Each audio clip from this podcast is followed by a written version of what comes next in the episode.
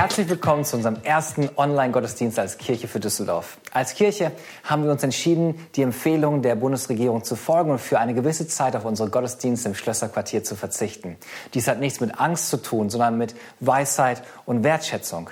Das ist keine Zeit, Angst Raum in unserem Herzen zu geben, sondern unser Bestes zu geben, unsere Gesellschaft zu dienen und ein Licht der Hoffnung und Liebe von Jesus zu sein, egal wie die Umstände sind. Im Philipperbrief Kapitel 4, Vers 6 und 7 lesen wir, sorgt euch um nichts, sondern in allem lasst durch Gebet und Flehen mit Danksagung eure Anliegen vor Gott kund werden. Und der Friede Gottes, der allen Verstand übersteigt, wird eure Herzen und eure Gedanken bewahren in Christus Jesus. Auch wenn viele von uns nicht direkt betroffen sind, weil wir nicht zur Risikogruppe gehören, bedeutet das nicht, dass wir nicht darauf reagieren sollten. Einer unserer Werte als Kirche ist, wir lieben Menschen. Und wir wollen aus Liebe zu unseren Mitmenschen, die in Sorge um ihre Gesundheit sind, unseren Teil dazu beitragen, die Verbreitung des Virus zu verlangsamen und dadurch unser Gesundheitssystem zu entlasten. Unsere Handlung hat viel mehr mit Ehre und Wertschätzung zu tun, was im Einklang mit unserer Predigtserie mit dem Titel Ehre steht. Und wie genial ist es, dass auch in dieser Krise ein großes Potenzial steckt, die Beziehung untereinander zu vertiefen und gemeinsam weiter als Kirche unaufhaltbar im Glauben nach vorn zu gehen. Lasst mich euch kurz zusammenfassen, worüber wir vor zwei Wochen gesprochen haben. Im letzten Buch des Alten Testamentes ruft der Prophet Gottes das Volk zurück zu einer Kultur der Ehre und Wertschätzung. Ehre bedeutet Gewicht, Bedeutung zuschreiben. Und entehren bedeutet dann etwas auf die leichte Schulter zu nehmen, etwas, das wertvoll ist, als gewöhnlich zu behandeln. Und wir haben herausgefunden, dass Gott diese Kultur der Ehre und Wertschätzung wichtig ist, wie es das Leben von anderen verändert und wie wir davon positiv profitieren. Falls ihr die Predigt verpasst habt, könnt ihr sie euch gerne noch einmal online anhören.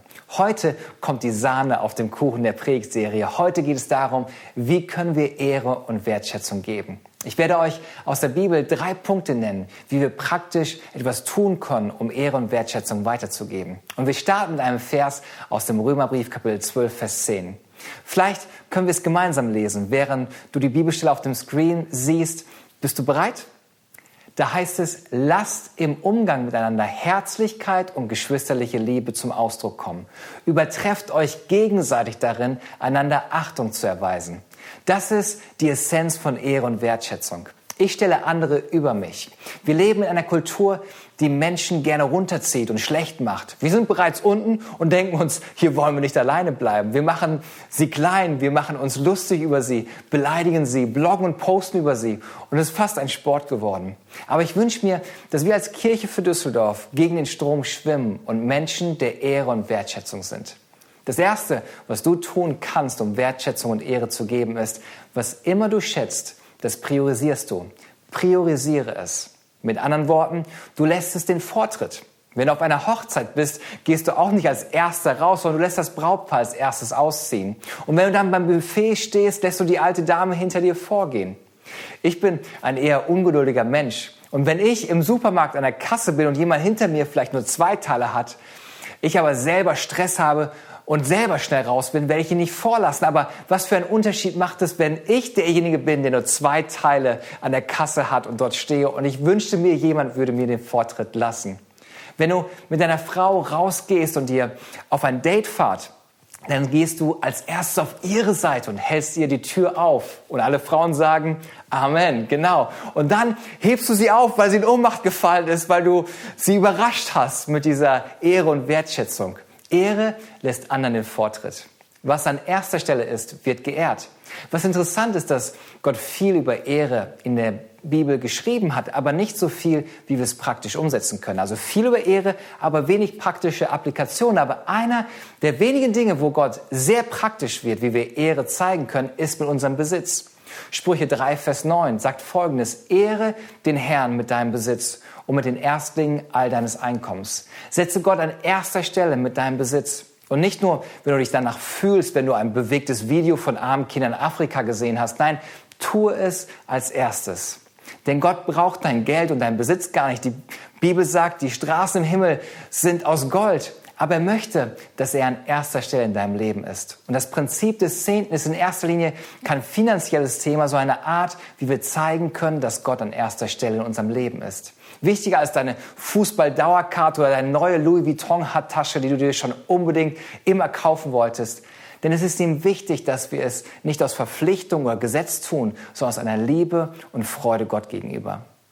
Wir müssen nicht, wir dürfen es tun. Wir geben nicht, damit Gott uns segnet. Wir geben, weil wir dankbar sind, ohne Hintergedanken. Wir dürfen dankbar sein. Gott ist mehr interessiert an der Reihenfolge als an dem Betrag. Und das Wort Besitz bezieht sich sogar auf mehr als nur deine Finanzen. Du kannst Gott dein erstes geben mit deiner Zeit. Ihr tut es jetzt gerade, indem du dir Zeit nimmst für diese Predigt. Ich liebe es, in die Kirche zu gehen. Ich stelle Gott an erster Stelle in meine Woche, bevor ich mich dann Montag in die Arbeit stürze. Gott, du bist an erster Stelle. Wenn ich morgens aufstehe, ist er meine wichtigste Bezugsquelle, indem ich in der Bibel lese und bete. Nicht Instagram oder Bild.de oder Corona News Channel, auch nicht meine E-Mails oder das Robert Koch Institut. Und noch einmal, es ist keine Regel oder Gesetz, es ist die Freude meines Herzens, jeden Tag und auf jede Art Gott an erster Stelle in meinem Leben zu haben. Wir sind eine Person der Ehre und Wertschätzung, wenn wir das Prinzip der Priorität verstanden haben. Letztes Jahr im Januar habe ich ein wenig mehr darüber gesprochen. Und wenn du möchtest, kannst du gerne noch einmal den Podcast dazu anhören. Deine Frau möchte wissen, dass sie deine Priorität hat. Dadurch, dass du ihr deine volle Aufmerksamkeit schenkst und nicht noch dein Handy checkst oder mit deinen Kumpeln schreibst oder eine Serie nebenbei guckst oder Fußball nebenher schaust. Und nicht nur, wenn du etwas von ihr willst. Es ist eine Form der Wertschätzung ihr gegenüber.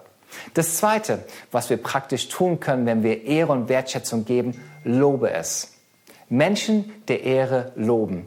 Ehre hat eine Sprache. Ehre ist eine Sprache. Wir sind in eine Gewohnheit abgerutscht, wo wir in unserer Sprache ein wenig locker und sarkastisch geworden sind. Aber ich möchte, dass wir neu die Sprache der Ehre lernen. Paulus schreibt im Neuen Testament an Kirchen und Gemeindeleiter und jeden seiner Briefe startet er mit Lob und Grüßen. Ich möchte mich bei Onesiphorus bedanken, der mich im Gefängnis besucht hat. Seine Besuche haben mich erfrischt und danke an die Brüder, die mir eure Spende überbracht haben. Und dann redet er über Aquila und Priscilla. Und wenn du noch ein paar Namen suchst für dein Baby, hier hast du ein paar zur Auswahl. Und dann über Epaphroditus schreibt er, solche Menschen sollte man in hoher Ehre halten. Deswegen liebe ich regelmäßig die Plattform des Gottesdienstes zu gebrauchen, um Wertschätzung und Ehre weiterzugeben an unsere Dream Teams und andere Menschen, die ihre Zeit und Kraft und Liebe einsetzen, so einen Unterschied zu machen, damit andere Menschen den Gottesdienst genießen können und dass dadurch mittlerweile über 20 Menschen in unseren Gottesdienst eine Entscheidung für Jesus Christus in diesem Jahr getroffen haben. Das hat mit Ehre zu tun. Denn unsere Worte ehren oder entehren, es gibt keinen neutralen Boden, wenn es um die Sprache geht. Es gibt keine neutralen Worte. Alles, was du sagst, baut andere auf oder reißt etwas nieder.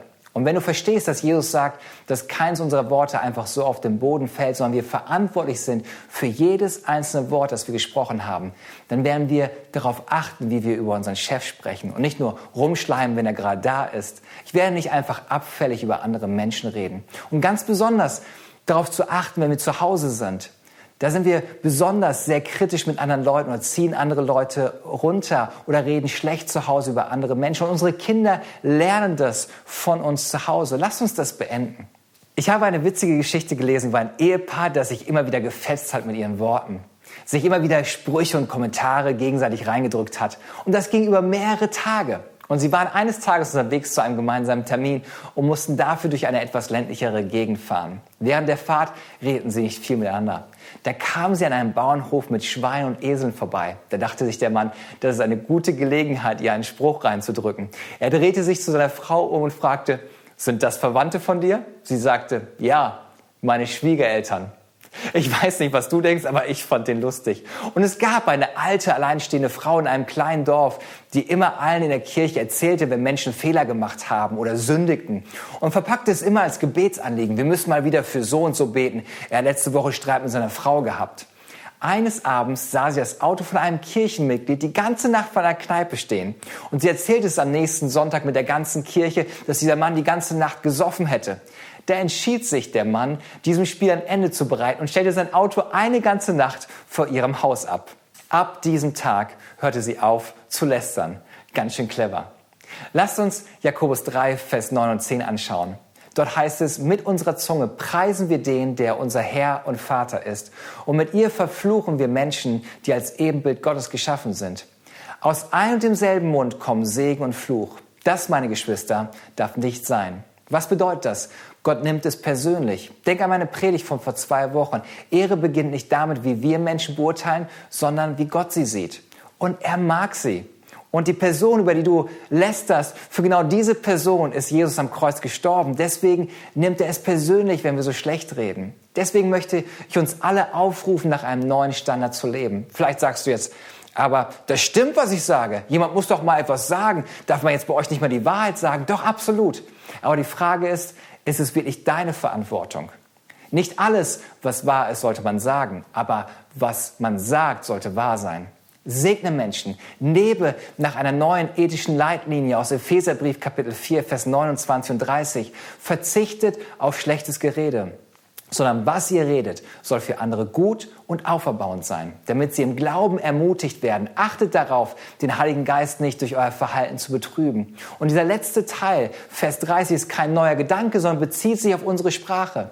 Lasst uns eine neue Sprache lernen, eine Sprache der Ehre, indem wir andere loben. Wie ehren wir? Indem wir etwas priorisieren. Alles, was an erster Stelle ist, wird geehrt und indem wir etwas loben. Und mein letzter Punkt ist, wenn wir etwas ehren, dann beschützen wir es. Beschütze es. Warum beschützen wir es? Weil wir wissen, Ehre bedeutet, etwas Gewicht oder Wert zu geben. Und es ist doch so, alles, was uns wertvoll und wichtig ist, das beschützen wir. Denk nur mal an deinen Geldbeutel oder dein Handy. Wenn wir in einer großen Menschenmenge sind, dann achten wir besonders darauf, ob es da ist und wo es da ist. Da ist eine praktische Sache, wie wir Menschen ehren können, dass wir sie beschützen. Je mehr du etwas wertschätzt, umso mehr wirst du auch davon profitieren. Ich möchte, dass wir neu anfangen, Menschen zu schützen. Ich möchte euch das verdeutlichen anhand von einer Geschichte aus dem Alten Testament. Viele haben vielleicht schon von Noah gehört, wie er die Arche baut und die Tiere sammelt und die Flut kam und wir hören auf mit der Geschichte, als die Flut vorbei war. Aber was wir dann lesen über Noah war, dass er als eine der ersten Dinge, die er tat, war, sich einen Weinberg anlegte und seinen eigenen Wein herstellte. Der Typ war ein Genießer. Und wir lesen in der Bibel, dass er eines Tages nackt und betrunken in seinem Zelt lag. Einer seiner Söhne sah ihn in diesem Zustand und an diesem Punkt hatte dieser Sohn eine Entscheidung zu treffen. Noah war ein guter Mann, der etwas Falsches getan hatte.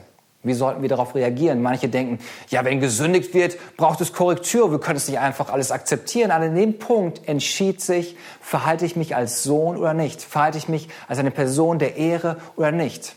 Der Sohn entschied sich, aus dem Zelt zu gehen und sich bei seinen anderen Geschwistern lustig über seinen Vater zu machen. Hey, schaut es euch selber an, Vater liegt nackt und besoffen im Zelt. Aber seine Brüder entschieden sich, diesem Geschwätz nicht zuzuhören, sondern sie wollten ihren Vater ehren und schützen. Gerade in diesem Moment seiner Schwachheit. Und die Bibel sagt, dass die beiden Brüder sich einen Mantel nahmen und rückwärts in das Zelt ihres Vaters gingen, weil sie ihn nicht in diesem Zustand sehen wollten. Und sie deckten ihn zu. Und es heißt, dass ihr Vater sie dafür segnete. Was immer du wertschätzt und schützt, davon profitierst du auch. Sie beschützen die Ehre ihres Vaters. Noah hat sich bestimmt hinterher bei ihnen entschuldigt, aber es lief auf eine wertschätzende Art und Weise. Heutzutage ist es ein Sport geworden, Menschen zu ertappen, wenn sie etwas falsch gemacht haben. Aber Menschen der Ehre stellen sich an die Seite dieser Person und schützen sie. Jeder von uns weiß, dass wir nicht perfekt sind. Wir alle brauchen Menschen, die sich schützen, vor uns stellen. Und eine Person der Ehre wird genau das tun. Wie würde es aussehen, wenn wir so uns verhalten würden? Wie würde es aussehen, wenn wir so gegenüber unserem Ehepartner auftreten, mit unseren Kindern umgehen, mit unseren Freunden, mit unseren Chefs und Arbeitskollegen, wenn wir uns schützend vor ihnen stellen, auch wenn sie etwas falsch gemacht haben? Was wäre, wenn wir neu Gott so schützen und verteidigen würden? Manchmal schützen wir Gott zu wenig. Wenn ich erzähle, dass ich Pastor bin, kommen oft Sprüche wie, ja, ich mag Gott und die Kirche nicht. Die haben die Kreuzzüge gemacht und Geld veruntreut und Kinder missbraucht. Und ich habe mich entschieden, in so Gesprächen Gott zu verteidigen. Denn sie haben scheinbar Menschen erlebt, die ihren Beruf und ihren Glauben nicht für die Ehre Gottes gelebt haben. Aber ich möchte, dass Menschen wissen, dass was sie gesehen haben, hat nichts damit zu tun, wie Gott wirklich ist. Ich habe mich entschieden, meinen Gott zu verteidigen und den Menschen zu erzählen, wie toll und gut unser Gott ist. Er ist ein Gott der Liebe. Gott ist gut. Die meisten Menschen denken, sie müssen ihr Leben in Ordnung bringen, damit Gott sie liebt. Aber wir brauchen die Liebe Gottes, damit er uns Kraft schenkt, unser Leben in Ordnung zu bringen. So viele Menschen haben diese gute Nachricht nie gehört. Wir schützen die Ehre unseres Herrn. Wie wir unser Leben leben, schützt die Ehre unseres Herrn. Ich möchte diese Predigt enden mit einem Vers aus dem zweiten Timotheusbrief, Kapitel 2, Vers 20 und 21. In einem großen Haus gibt es aber nicht nur goldene und silberne Gefäße, sondern auch hölzerne und irdene, und zwar die einen zur Ehre und die anderen zur Unehre. Was das bedeutet, in deinem Haus hast du Porzellangeschirr und du hast Plastikgeschirr.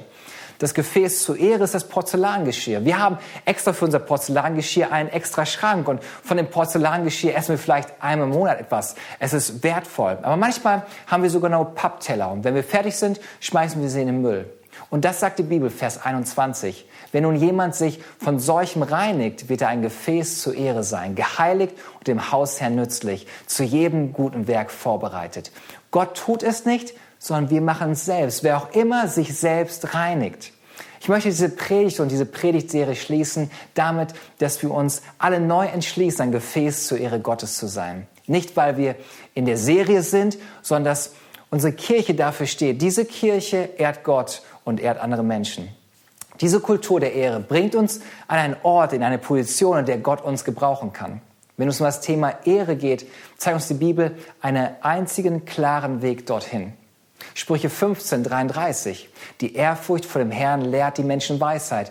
Der Ehre geht Demut voraus. Sprüche 18, Vers 12. Hochmut kommt vor dem Fall, aber der Ehre geht immer Demut voraus. Sprüche 22, Vers 4. Demut und Ehrfurcht vor dem Herrn führen zu Reichtum, Ehre und Leben. Und Sprüche 29, Vers 23. Hochmut endet in der Niedrigung, aber Demut bringt Ehre. Die eine Sache, die wir alle täglich tun sollten, um in dieser Kultur der Ehre und Wertschätzung zu leben, ist zu erkennen, dass der Schlüssel zur Ehre Demut ist. Demut ist der Schlüssel zur Ehre.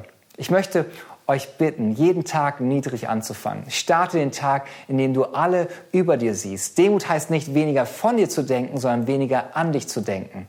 Jemand sagte mal, ein Mann auf den Knien kann nicht fallen. Was meine ich damit? Ich meine die Einstellung, nicht mein Wille, sondern dein Wille soll geschehen, Herr. Ich entscheide mich heute, anderen Menschen zu dienen.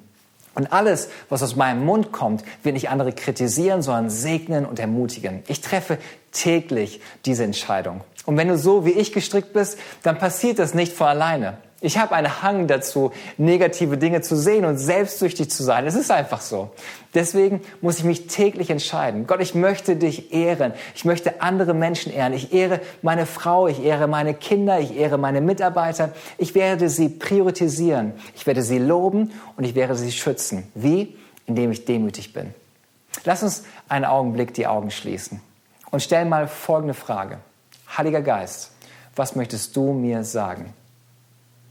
Vielleicht solltest du verändern, wie du über deinen Chef sprichst. Vielleicht, wie du über unsere Politiker redest. Oder wie du über deine Frau redest oder mit deiner Frau redest. Wie du über deine Kinder redest. Gott wird dir einen Bereich zeigen, wo wir neu Ehre und Demut lernen können. Einige müssen auch eine Entscheidung treffen bezüglich ihrer Beziehung zu Jesus Christus, denn bisher ist es dir schwer gefallen, dich vor Gott zu demütigen. Denn wahre Demut sagt, Gott, ich vertraue dir. Ich habe erkannt, dass dein Plan und dein Weg für mein Leben besser ist als meine eigenen. Ich möchte dir folgen. Ich gebe dir mein Leben. Das ist Demut, mich Gott unterzuordnen. Und dann wird er dich erheben. Vielleicht hast du auch diese Entscheidung mal getroffen, aber du hast dich meilenweit von Gott entfernt und hast wieder selbst die Kontrolle übernommen. Wenn du sagst, ich möchte Gott die Kontrolle in meinem Leben geben, dann möchte ich dich ermutigen, mir ein Gebet nachzusprechen, das das ausdrückt. Sag, Herr Jesus, danke, dass du mich liebst. Danke, dass du am Kreuz für mich gestorben bist. Danke, dass du wieder auferstanden bist. Und danke, dass du lebst. Vergib mir meine Schuld. Sei mein Herr und sei mein Gott. Ab heute folge ich deinem Plan für mein Leben, für den Rest meines Lebens. Amen. Wenn du dieses Gebet das erste Mal gesprochen hast, lass es uns wissen und wir würden uns freuen, mit dir in Kontakt zu treten und dir zu helfen, weiter im Glauben zu wachsen und Jesus näher kennenzulernen. Schreib uns eine E-Mail oder schreib einfach in das Kommentarfeld unter diesem Video. Die E-Mail geht einfach an info@kirchefürdüsseldorf.de. Ich möchte auch herzlich einladen, wenn du unsere Kirche weiter unterstützen möchtest, kannst du gerne eine Spende senden, indem du über PayPal gibst an geben.kfdus.de. Wenn du Gebetsanliegen hast, dann melde dich gerne bei uns. Wir haben extra dafür eine E-Mail-Adresse gebet.kirchefürdüsseldorf.de. Und wenn du mit uns in Kontakt bleiben möchtest, wie und wo wir uns als Kirche treffen, dann nutz einfach das Kontaktformular oder abonniere unseren Telegram-Channel und wir halten dich auf dem Laufenden. Nächste Woche starten wir unsere Osterpredigt-Serie über die letzten Worte von Jesus Christus am Kreuz und ich freue mich schon sehr darauf. Ansonsten wünsche ich euch jetzt noch einen gesegneten Sonntag und wir sehen uns nächste Woche um 11 Uhr hier wieder zu unserem nächsten Online-Gottesdienst. Gottes Segen.